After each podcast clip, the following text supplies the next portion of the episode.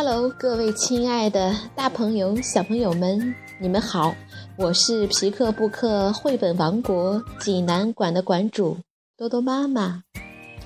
每天一个好听的绘本故事，送给爱听故事的你。欢迎下载荔枝 FM，搜索并订阅 FM 六零五四七三，就可以离线收听这些故事了。今天。我给大家推荐的绘本故事是杨红樱好性格系列中的故事，名字叫做《生日晚会》。小朋友们，你们准备好了吗？我们一起来听故事吧。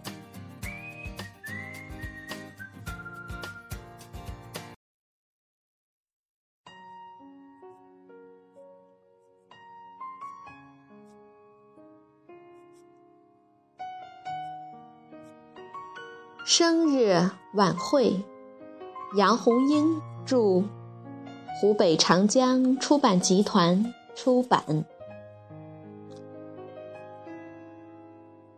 一大早，狗汪汪和猫咪咪同时打开他们的信箱，他们都有早晨读信的习惯。狗汪汪发现他的信箱里有一片红色的。镶金边的心形树叶，这是乖乖熊生日宴会的请帖。狗汪汪把请帖藏在身后，然后问猫咪咪：“你有信吗？你呢？”狗汪汪得意地把请帖亮出来：“我没有信，可有一张请帖，是乖乖熊生日宴会的请帖吧？”你怎么吃？狗汪汪的神气劲儿一下子减了几分。你以为乖乖熊只请了你？猫咪咪也亮出一张同样的请帖，真是小心眼。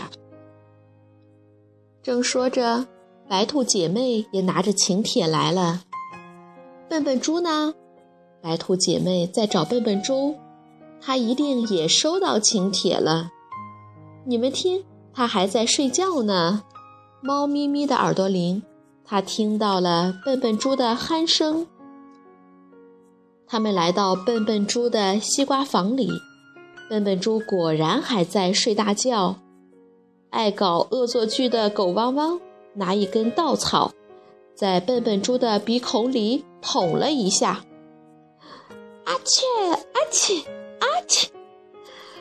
笨笨猪连打三个大喷嚏，震得西瓜房摇晃起来。白兔姐妹吓得缩成一团。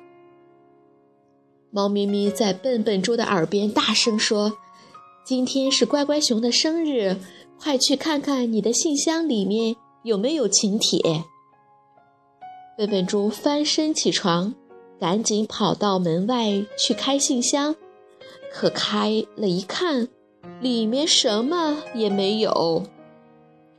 笨笨猪心里好难过，他一直把乖乖熊看作是他最好的朋友。可是大伙儿都收到了乖乖熊生日宴会的请帖，偏偏没有笨笨猪的。他想忍住不哭，可眼泪还是吧嗒吧嗒的落下来。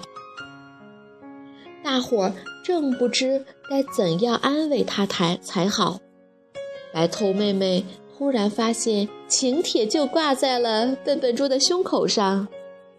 原来乖乖熊把给狗汪汪、猫咪咪和白兔姐妹的请帖投进他们的信箱后，正想把给笨笨猪的那张也投给他的信箱，但乖乖熊又想到笨笨猪经常忘记开信箱。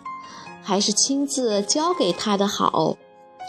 乖乖熊进了笨笨猪的家，见笨笨猪睡得正香，不忍心叫醒他，便把请帖挂在了他的胸口上。笨笨猪拿着请帖，咧开大嘴笑了。接着，小伙伴们一起商量送什么礼物给乖乖熊过生日。猫咪咪说。我送他一束鲜花。狗汪汪说：“我送他一首诗。狗汪汪认为他的礼物比猫咪咪的好，因为他记得一本书上写过：“世上比鲜花还美的是诗。”白兔姐妹说：“我们送他一篮蘑菇吧。昨天夜里下了场春雨，今天的蘑菇一定又新鲜又肥大。你呢？”大伙儿齐声问笨笨猪：“你们都有好东西送，我，我去帮熊妈妈做事吧。我有的是力气。”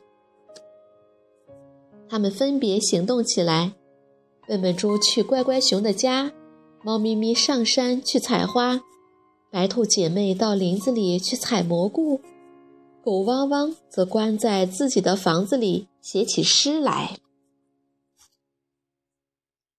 为了今晚的生日宴会，熊妈妈忙得团团转。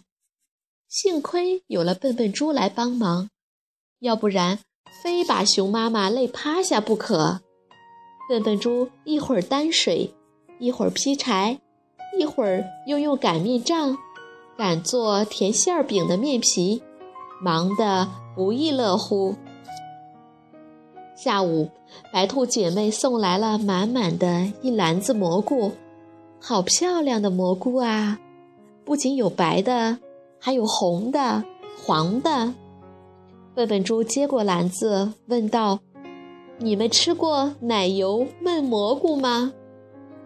白兔姐妹摇摇头，他们什么样的蘑菇都吃过，就是没吃过奶油焖蘑菇。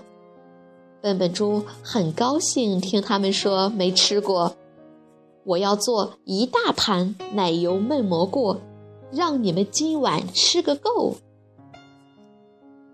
晚上，乖乖熊和他的妈妈站在家门口迎接客人。猫咪咪捧着一束鲜花来了，它打扮的真漂亮，脖子上系着天蓝色的蝴蝶结。狗汪汪来了，它穿着雪白的衬衫，外面套着黑色的燕尾服。它送给乖乖熊的诗装在它的肚子里。白兔姐妹也蹦蹦跳跳的来了。生日晚会开始了，大家围着燃着六根蜡烛的生日蛋糕，同唱生日快乐歌。笨笨猪的肚子咕咕响得厉害，它又饿了。身边的猫咪咪悄声说：“你唱错了。”笨笨猪不好意思地捂住自己的肚子。蛋糕的香气不停地飘进笨笨猪的两个大鼻孔里，笨笨猪深深地吸进一口，可还没来得及吞进肚里。香气又从两个大鼻孔里喷了出来，把生日蛋糕上的六支蜡烛全吹灭了。大家停止了歌唱，都问笨笨猪：“怎么搞的？”熊妈妈忙说：“哦，没关系，是笨笨猪帮乖乖熊吹灭了生日蜡烛。”熊妈妈忙给笨笨猪切了一块特别大的蛋糕。可是它不能马上吃进肚子里，因为这时大家都没吃，他们在听狗汪汪念诗，那首献给乖乖熊的诗。笨笨猪把冒上来的口水咽下去，可口水还是不停地冒上来。他瞧瞧周围没有谁在注意他，便一口把那块蛋糕吞进了肚子里。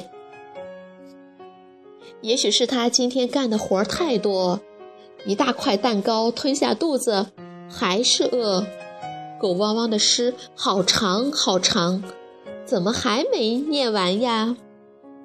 那一大盘奶油焖蘑菇正摆在笨笨猪的面前，浓浓的香味儿直往他的鼻子里灌。笨笨猪的肚子又咕咕地叫唤起来。笨笨猪对自己说。我只吃一小口，吃了一口后，他忍不住又吃了第二口，第三口，最后索性把头埋进盘子里，呼噜呼噜的大吃起来。笨笨猪的咀嚼声，把大家的注意力从狗汪汪那里引到了他身上。狗汪汪十分生气，真不像话。他的诗还没念完，大家还没为他喝彩呢。猫咪咪这次也站在狗汪汪一边，已经这么胖了，还这么贪吃。连白白兔姐妹也刮着脸说：“没羞没羞，还说是为我们做的奶油焖蘑菇呢，自己却吃个精光。”笨笨猪又羞又愧，他只恨自己管不住自己那张馋嘴。对不起。我，别责怪他了。宽厚善良的熊妈妈抚摸着笨笨猪的头，他今天干了许多活儿，他肯定饿坏了。笨笨猪还是不能原谅自己，他一定要给大家再道一次歉。可这时候，他的肚子里像有千万条虫子在钻。他捂着肚子。从椅子上滚到了地上，哎呦喂！你怎么啦？大伙儿围了过来。我我肚子疼，疼死了！笨笨猪在地上滚来滚去。大伙儿都说一定是吃多了。熊妈妈想，刚才笨笨猪才吃了一块蛋糕和一盘蘑菇。这只是他平常一顿饭的三分之一，哪能吃的肚子疼？是不是蘑菇有问题？熊妈妈问白兔姐妹：“你们采的蘑菇都是白色的吗？”“不全是白的，还有红的、黄的，挺漂亮的。”糟啦，我忘了告诉你们，色彩鲜艳的蘑菇一定是有毒的。快，快去拿些大蒜来！捣烂了给它吃。大伙儿手忙脚乱地跑进厨房，不一会儿便端出一大盘捣烂的蒜泥。吃了蒜泥后，笨笨猪的肚子不那么疼了。他见白兔姐妹一左一右的在他身边哭，他心里反倒过意不去。他哈哈一笑，大声说。狗汪汪送给乖乖熊的那首诗真好，好听，香喷喷。它没有词儿了。你刚才根本就没听狗汪汪念诗，你怎么知道它的诗好？猫咪咪以为笨笨猪是在讨好狗汪汪，熊妈妈却认为笨笨猪在说胡话。笨笨猪还是坚持说狗汪汪的诗好。那么长那么长的诗，长的我的肚子咕咕叫，忍不住把蘑菇全吃了，你们的肚子就不用疼了。啊哈，原来他要说的是这个意思。猫咪咪为错怪了他而感到内疚，熊妈妈的心里也很感慨，真是个好心的孩子。乖乖熊的生日宴会在继续，狗汪汪坚持要把他还没有念完的诗念完。笨笨猪只专心的听了一会儿，又睡着了。